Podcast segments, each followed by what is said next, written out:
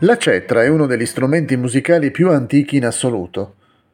In aramaico era chiamata kathos. Sin dall'inizio è stato uno strumento a corde. È stato ipotizzato che la parola greca chitara, che pure indica uno strumento a corde, derivi da quella aramaica. Nelle lingue moderne la parola non ha subito un grande cambiamento. È normale dire cetra in italiano o zither in inglese.